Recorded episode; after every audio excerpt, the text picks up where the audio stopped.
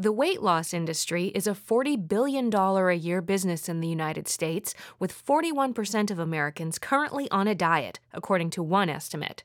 Regardless, one of the leading weight loss companies has launched an ad campaign urging the public not to diet. Here's John Carroll's take.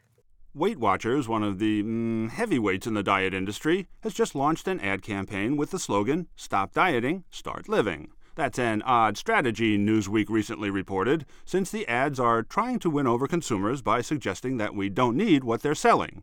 It's more than odd, really. It's downright contrarian, considering that most advertising works the other way around by generating what psychologists call constructive discontents. In other words, says advertising critic James Twitchell, you don't sell the product, you sell the need. So, for instance, Lifebuoy sold body odor, Gillette sold 5 o'clock shadow, Alberto VO5 sold split ends, and most famously, Listerine sold halitosis. Products that don't sell the need for themselves run the risk of being often a bridesmaid but never a bride, as Listerine's most enduring headline put it. But back to Weight Watchers and its Stop Dieting, Start Living gambit. The campaign features print ads with headlines such as Diets are mean and Diets take away the things we love.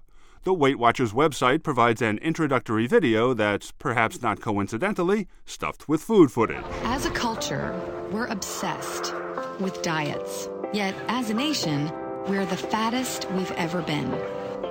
Everybody wants to supersize and drop a size. Of course, it was always thus, as another Weight Watchers video helpfully chronicles.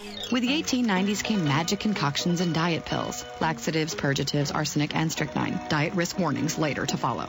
The 20s did the whale blubber diet. The 30s dieted on hay. Yep, just hay. The cigarette diet was a hit in the 50s. Reach for a smoke instead of a sweet. Actually, reach for a lucky instead of a sweet was the Lucky Strike Create a Need slogan in the late 20s. But why get technical about it?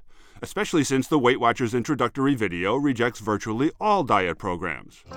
The crazy books, the spam, the fads, they all beg this simple question If diets work, why do we need so many of them? The diet secret to end all diet secrets is there is no diet secret. Yes, well, tell that to Valerie Bertinelli, who has lost 40 pounds as the spokesgal for the Jenny Craig diet program. She currently stars in a very visible Jenny Craig ad campaign, replacing former spokesgal Kirstie Alley, who fell off the diet wagon and is now just, well, very visible. Weight Watchers doesn't have a celebrity success story like Bertinelli, which might be why they're running an anti diet campaign. Then again, they do have the endorsement of Hillary Clinton, who in a recent People magazine interview declined to elaborate on her own eating habits, but did choose Weight Watchers over the South Beach diet.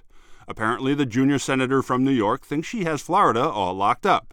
The same, however, might not be true of her refrigerator. John Carroll is a mass communication professor at Boston University and a correspondent for WGBH TV's Beat the Press.